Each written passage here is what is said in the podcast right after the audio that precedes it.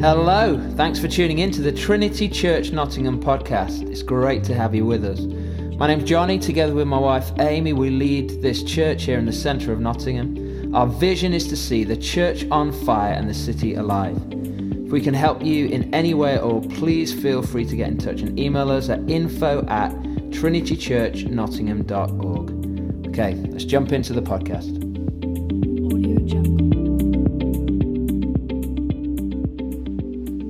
As I just uh, introduce our guest, um, many of you already know uh, Bishop Paul. He's um, he's one of the reasons, one of the key reasons that we're here today, uh, not just in not just sort of personally, although he is that. Amy and I um, were invited to play a part in this church and and to come and lead Trinity because essentially Bishop Paul took a really big risk on us.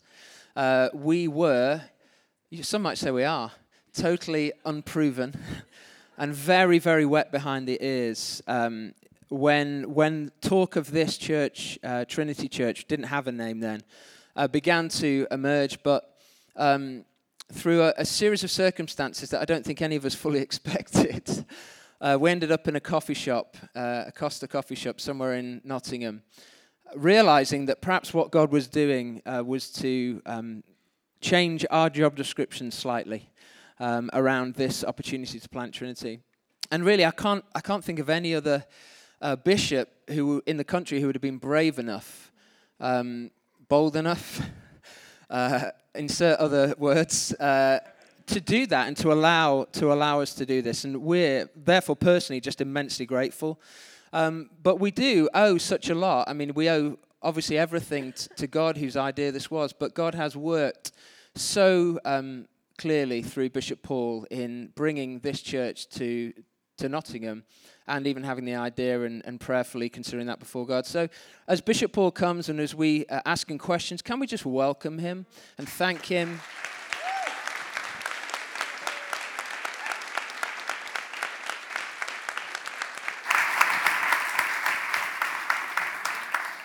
And, uh, and there's much more we could say, um, I'm sure, and, and some of that we'll say now. But we have, we have been um, fortunate enough over the last few years, I think, to have Bishop Paul probably once or twice uh, a year at different occasions, and he's spoken in some key moments in the life of our church. I think the last time we had you here was when we opened this upstairs mm. space, mm. I think, mm. and uh, you came to speak to us, and Nicky and uh, Pippa Gumbel were here. and we had a great celebration together. Um, but it's wonderful to have you back, and we just thought one of the ways that we could sort of get the most from you was just to interview you because I know there's a number of things that we can I want you to say today and we'd love to say that are connected with the series we're in as a church. Mm. And we'll maybe begin there, but also love you just to feel freedom really to speak into more broadly what you see happening both in this church, in this diocese, but you know, across the church in this country. So hopefully we'll get to all of that, as well as future plans. Great. Um, so we'll see how we go. But brilliant. First one, first question. Um, we would love to know a little bit about your story. You know, how have you ended up here in a nutshell? Okay. Um, yeah, tell us a little bit about who you are and your story, how you found the Lord, all that stuff. Okay, thanks. Well, first of all, good morning, everyone. It's great to be uh, back at Trinity again. And um, my story begins so when I ask this question of people quite a lot when I'm and and, uh, I'm I, and, and, sometimes people give you you're expecting the two minute version they give you the, the, the two hour version or they've that's going at that pace and, uh, and, sometimes the other way around. But I, so I try and give you the very sort of quick version but a few little sort of insights into the journey. But um, grew up in the West Country. So till I was 18 living in Somerset and um, and uh, I went to uh, the same sixth form college as uh, Kate um, here. And um, yeah, no, no, we, we, weren't quite there at the same time. Uh, it's about three decades, four decades apart. But anyway, it hadn't changed all that much during that time. Um, and uh, so I grew up in Somerset. Sort of my sort of family roots there go back sort of generations on both sides of the family.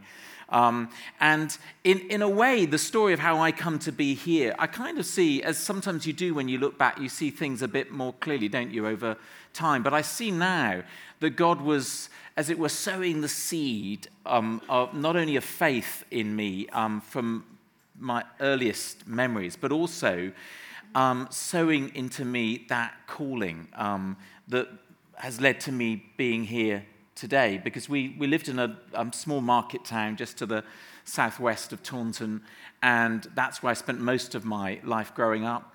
And um, my mother had a very um, uh, sort of committed Christian faith. She was converted from a non church background when she was 16. She was taken along by a friend to a Baptist church and, um, and just made the decision to follow Christ. And from that moment on, her life was just totally orientated around the person of Jesus.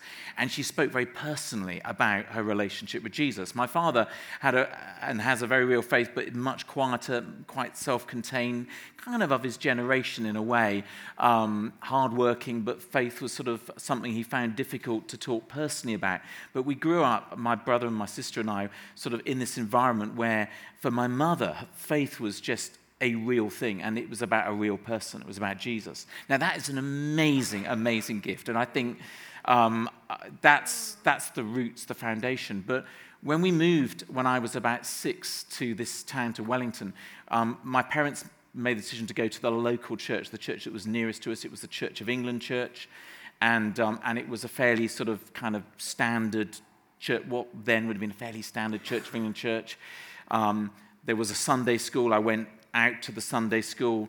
Um, it was in the days when Sunday schools were quite big because there wasn't much else to do for kids on a Sunday. So a lot of kids from the, from the town would come to Sunday school. Um, but I hated Sunday school um, because. Um, partly because my mother was helping to lead it, and that's kind of when you're like six, seven, that's quite a hard thing. But also, I was, I've always been sort of kind of activistic by nature, and therefore the way the color it was a kind of coloring Sunday school kind of theme, and I just found that stuff and craft and cutting out, and that stuff didn't do it for me. Um, so it did for some kids, but didn't for me, which meant I didn't find Sunday school the most entertaining or uh, engaging uh, time of the week. But then I discovered when I was about um, eight that you, the, the only way out of Sunday school was to join the choir. And I loved singing, I still love singing. So I joined the choir because then you didn't have to go to Sunday school and you got paid a little bit. And it was quite a serious uh, church choir. And that propelled me into the, the world of adult church, which at that time was quite significant because it, it was at the same point that God had begun, I, I can see now, to do something sort of stepping into my life in a very personal way. I, I, I, my parents all, would always do the kind of bedtime prayer thing. But what began to happen when I was about seven or eight as well is I began, when the light went out, when they went out of the room, I began just to carry on talking to God. And, and I just talked to him about my day, what was going on, how I was feeling. And, um, and, and I can see now, I thought I, it was my idea. I can see now God God was inviting me into a conversation with him. And in a way, from that moment on, my, my Christian life, my faith has been about, about this relationship, this conversation with, with Jesus. But the disconnect for me between this personal faith that was growing and the real world of church, adult church as I was experiencing it, there was a kind of clash. Because this was a church that was where there were some beautiful things going on, but it was also broken and my first, uh, about a year into my time in the choir, the first adult fight I ever witnessed was in the vestry of the church after the morning service, wow. when the man who carried the cross had a fight with the man who played the organ. and it was the most extraordinary thing. I mean, it sounds extraordinary, doesn't it? And like, as a kid, when you see your first fight, when two adults are fighting, usually it's in the street or in a city center, this, you can imagine the impact it makes on, a, on an eight, nine year old when the first fight you see is in a church vestry. And, and some of the choir men try to pull these two apart, and the choir, chorus, we were kind of ushered into the corner of the vestry to protect us from getting hurt. Um, and I kind of thought, wow, uh, uh, on one level it was shocking, but I began to realize over time, and it wasn't just in that area, that the, the kind of church is, is not a place where a whole bunch of perfect people are put together. Far from it. It was, it was seeing the brokenness um, and yet seeing the beauty of what lay behind the vision of the church. And, and I kind of over time um, began to, to feel, I think quite quickly, um, this is not all that church is meant to be. And if, if the faith that's become real and personal to me is relevant for every single person living in this town, then this church could be more than it is at the moment. And, um, and it, there were some beautiful things going on in that church, including a couple, a retired naval captain who basically most of the time just kept his head down but loved the Lord, had an experience um, renewal in his life and his wife, and, and he, they ran the only house group in the church um, which for a while had been an official house group, and then shortly before I was invited to join it, it was, it was um, outlawed by the new vicar because he didn't want a house group. So it then became an underground house group, and that's exciting for a uh, an 11 year old when I was first invited by this couple to join a group where the average age was 60 something. And yet they'd seen that God was doing something in my life. There was no youth group to join or anything else like that. And they, there was another young person who had a connection with the church, and they invited both of us to come to their group. And we joined them. And for the next three, four years, I, I, weekly, I, I meet with this group uh, all in their 60s, and we, they'd pray for us, they'd, they, we'd study the Bible, um, and they'd talk about Jesus. So, but I think it, that was the point at which I began to wonder is God asking me to be a part of helping a broken and yet beautiful thing, the most beautiful thing that's happening in our, on our planet, which is the Church of Jesus Christ, to be, to be all that God wants it to be in our nation. So so that's, sorry, that's the five minute version of it, but it's, that's, that's why I'm here. Um, This actually might lead on to the next question, but um, we're in a series of um, holiness, which of mm-hmm. saints, mm. talking about holiness. And Johnny last week um, shared really powerfully about what it looks like to be ho- like to have holy ambition. Yeah. Um, so I'd love to ask, what is it? What are you ambitious about for yourself and for the diocese, for the city? It, you know, yeah. similar to what you were saying just now. Even. Yeah.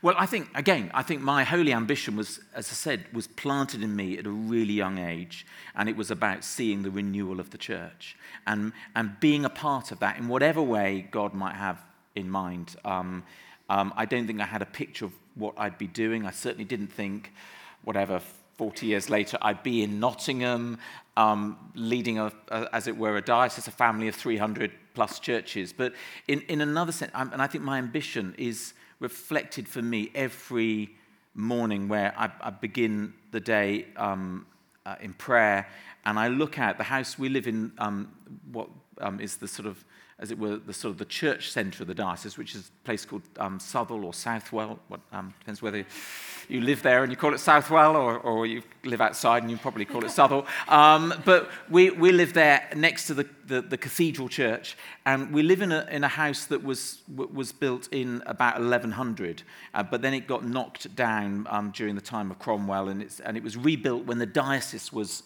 was set up. And, um, and so we live in a house that's sort of rebuilt in the ruins. And for me, every morning, that is a picture of what God has called me and all of us to be part of.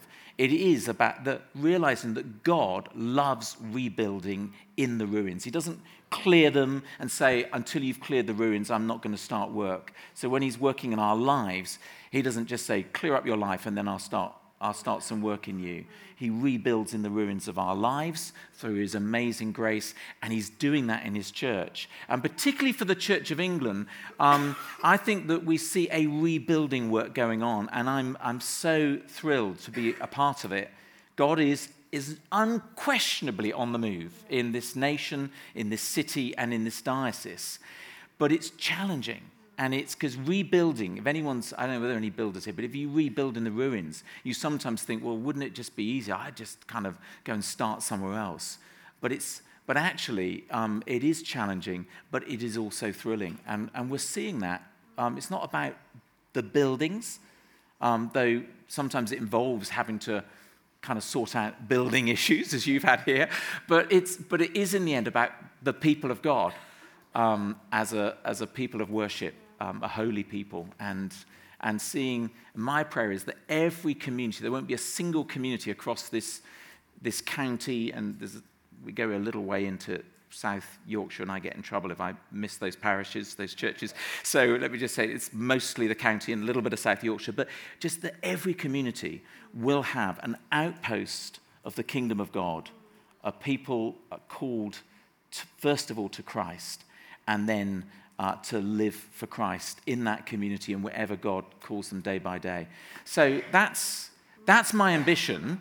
In the end, how it happens and how it looks is, is I'm just trying to stay close, as close as I can to God and trust that He will, he will do it. Um,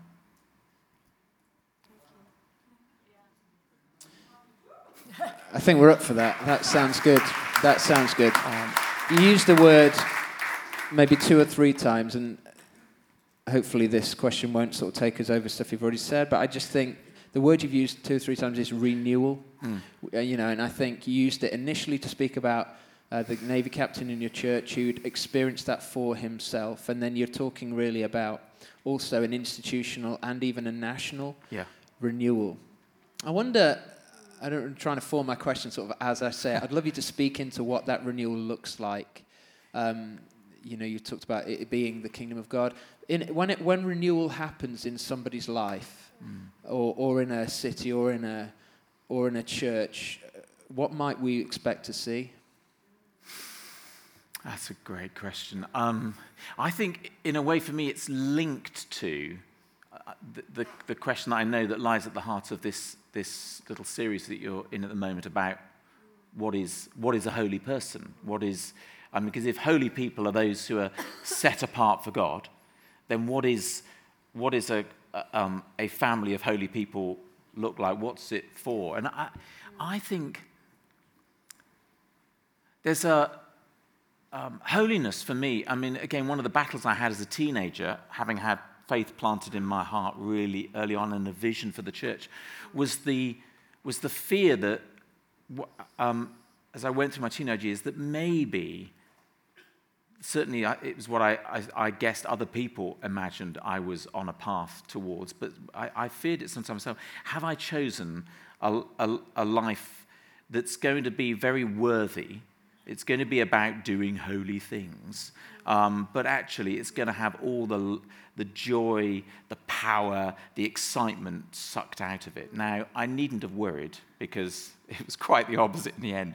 And quite quickly, I began to read stories about people like William Wilberforce. You were talking about him last night. I'm thinking, no, my goodness, it's, it doesn't. I mean, you are going to be in the front line, and and it is, it's going to be the most incredible adventure, and it has been, and and, and it still is.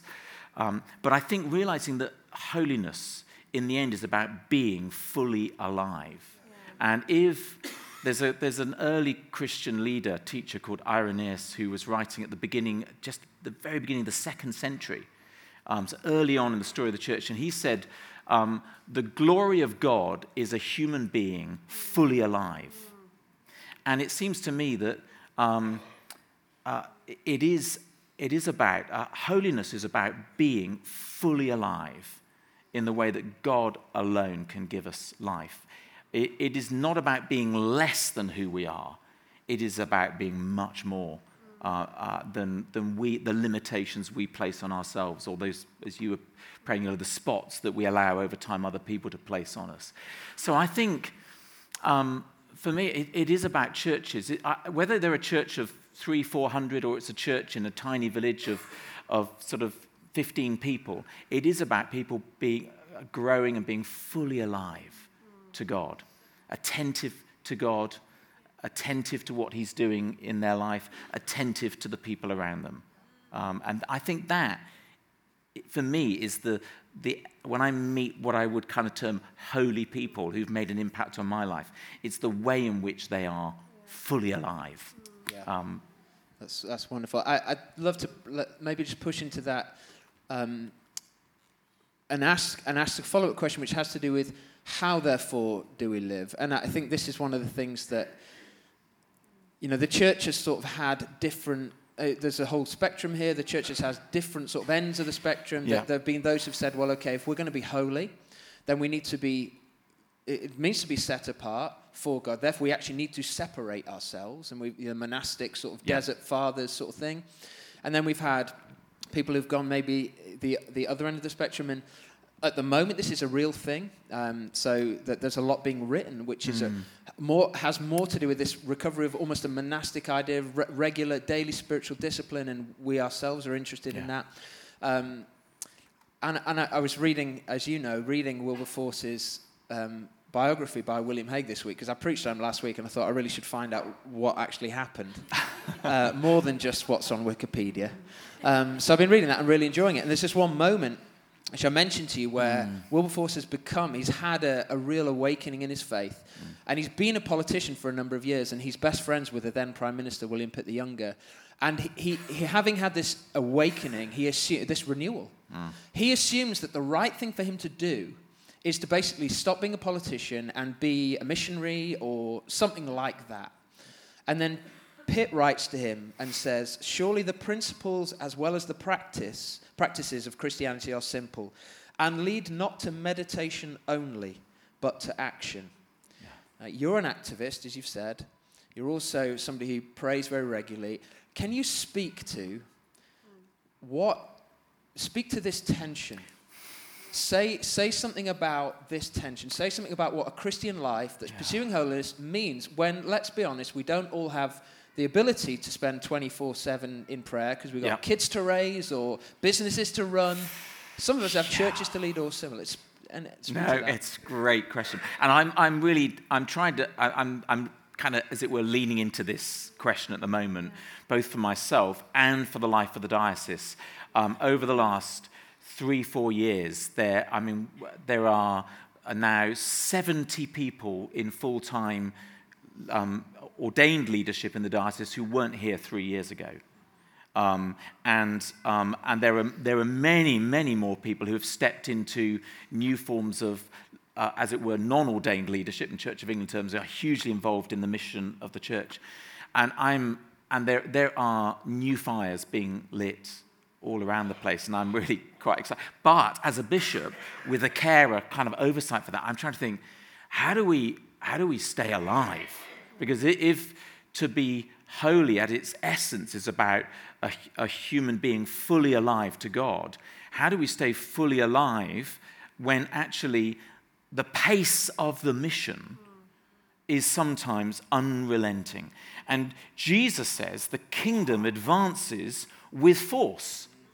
And um, one of the things the disciples soon discovered, I mean, Mark 1, we had, the reason we had that reading is they kind of, everything goes like whoosh, the fire is lit in Capernaum, and they kind of go, fantastic, we're underway. Jesus, this is, this is great. And he, he knows what he has to do the next morning. He's out and he's on his knees and he's praying. Um, and, um, and it's only, I mean, in, in the gospel story, he's only just, in fact, got back from spending 40 days praying in the wilderness. And the missions got started, and it's not that he's done the praying now, he's sort of topped himself up, and it's going to keep him going for the next three and a half years. It's a daily rhythm and pattern for, for Jesus. Um, and he's out there first thing in the morning, uh, and he's praying. And then, um, and the disciples want to know where's he gone. So they go because like it- it's gone so well the day before, and there's a revival in Capernaum. They want Jesus back in the middle of it, and they go to Jesus and say, "Look, what are you doing? Um, apart from praying, um, come back. Everyone's looking for you." And that Jesus says, um, "Let's go somewhere else." And it's like, hold on a minute. This is, from a leadership point of view, this doesn't sound like a good. I mean, if you've got like something happening, let, let's stay here. We could make Capernaum the center of operations for this new movement. And why are we going off somewhere else? Um, I think what they discovered that moment, being a disciple, is simply staying close to Jesus. And when he moves, you move. So they went off, and they and Jesus wasn't going to stop there. And it and the movement of the gospel, there is an energy as a force. But against the backdrop of this extraordinary, um, uh, the, the pace of the gospel advancing, is this, these rhythms that you see all the way through, the rhythms that sustained Jesus. And if Jesus needed to be sustained by rhythms, uh, of life, then how much more do his followers need to learn those rhythms? So for me, at this moment in our life as a diocese, and for wonderful people like, like you two and the people that, that share ministry, all, all of these folk here are part of Trinity, it's how do we stay with the pace, Because sacred pace, which I've, is a phrase I've started, I don't know whether I made that up or whether I got that from somewhere. Anyway, it doesn't matter. Uh, the sacred pace, sometimes people think sacred pace is I've got to live the perfectly ordered life where I have a half hour quiet time and I always do this and I never forget to have my Sabbath and I always, and, and all these things which are really healthy and good. But the reality is life, life isn't like that. It isn't as simple as that. And actually, there are seasons of our life where we find ourselves going at an extraordinary pace. And we think, Am I sinful that it's like this? Or, or is, uh, is this God's will that for a season I need to. And, and for me, and I think it's the same question when it comes to sustaining the people of God drawn into the mission of God. I think the sacred pace is set by the Spirit for my life and for the life and mission of the church. What I'm invited to do is to learn the unforced rhythms of grace, as Eugene Peterson said.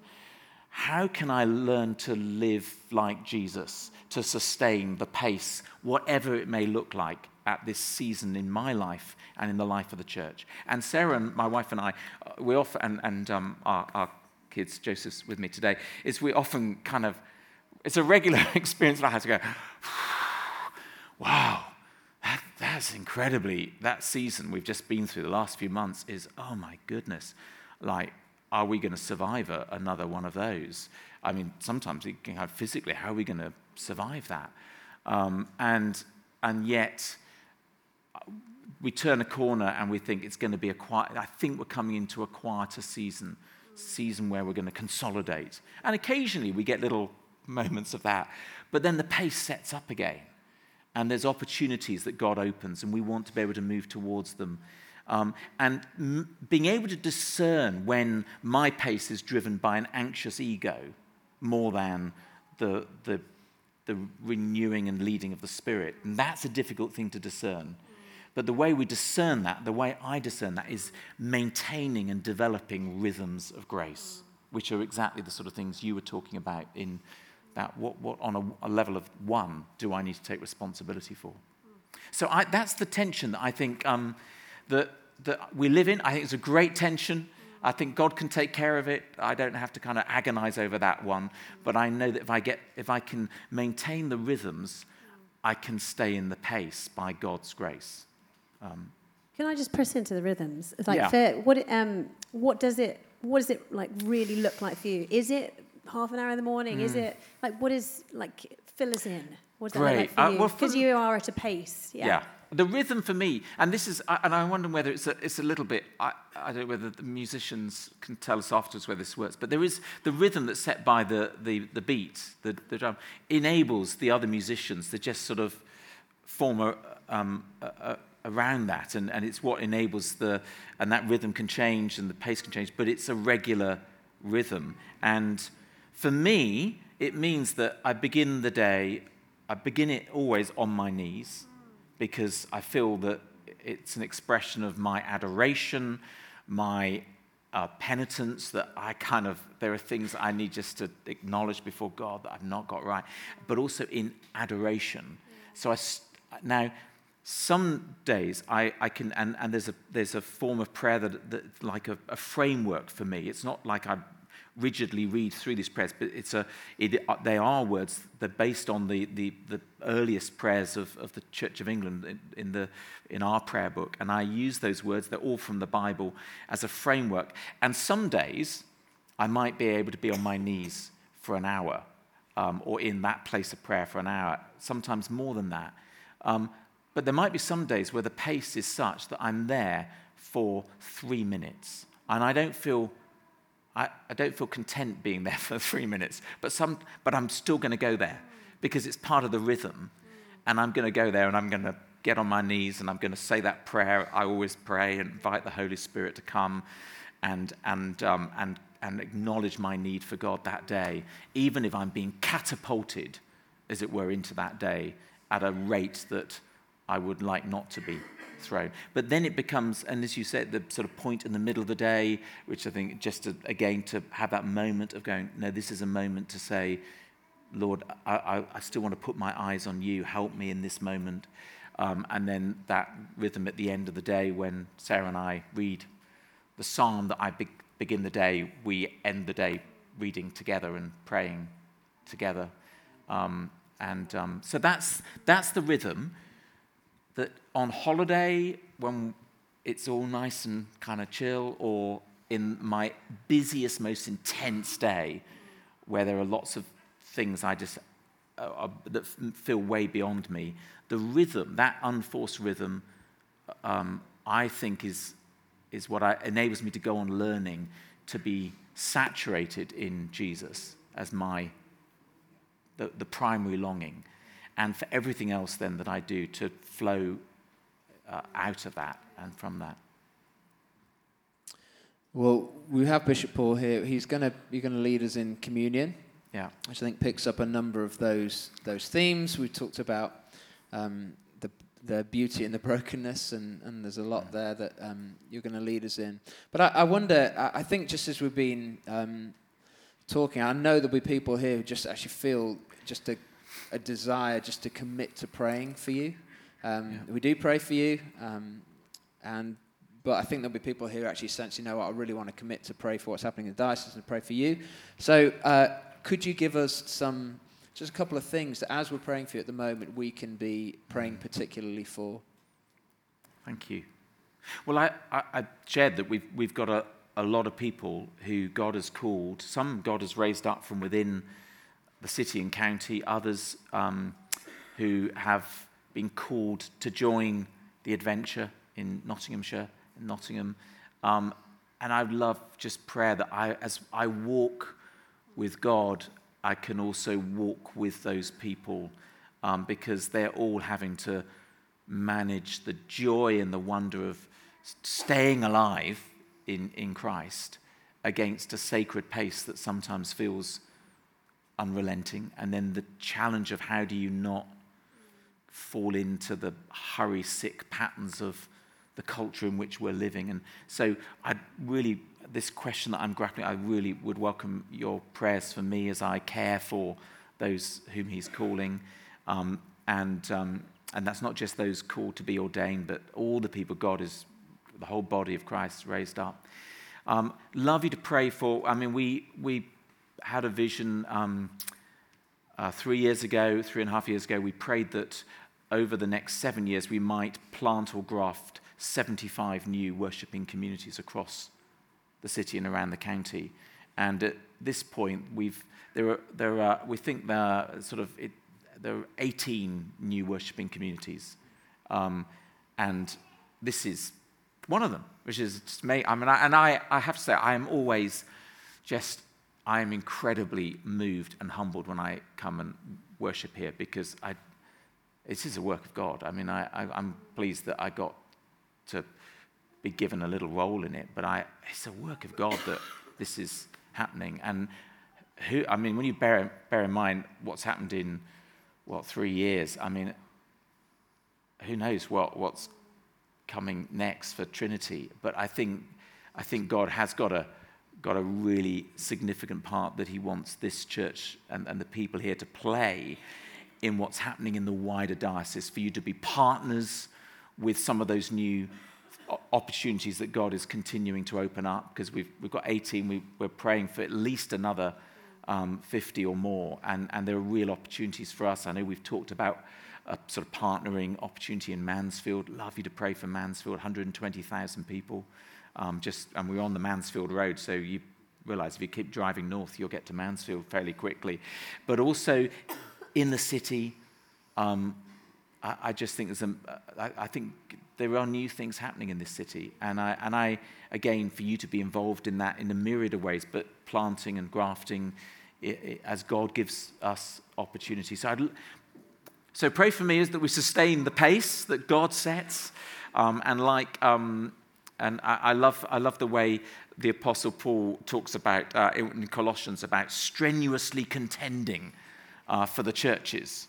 And that, that's, um, I want, with all the power that Christ so works in me. And that, that's what I would love you to pray that I will go on strenuously contending with all the power that Christ works, is able to work in me, and, and alongside others who continue to come and share in that. God knows what we need. So I'm kind of trusting He'll go on providing as He has. And, um, and um, if I've got to go and sit in Costa Coffee a few more times and uh, with, with people that God wants to bring to Nottingham or, or put a vision on their heart, then I'm happy to do that. Worst places to be. Exactly. Good. Well, can we can we just thank uh, Bishop Paul and he's. Um... Thanks for listening to some of our teaching here at Trinity. We hope it's blessed you. If you live in the city or live outside of Nottingham and want to connect more with the church, check out some of our practices and pathways on our website. We call them one, few, company, and many. We're passionate about encountering Jesus, becoming like him, and doing the things that he did, both individually and in our lives together, so that we may see the church on fire and the city come alive. You can find these on our website under the Connect tab. Thanks for listening.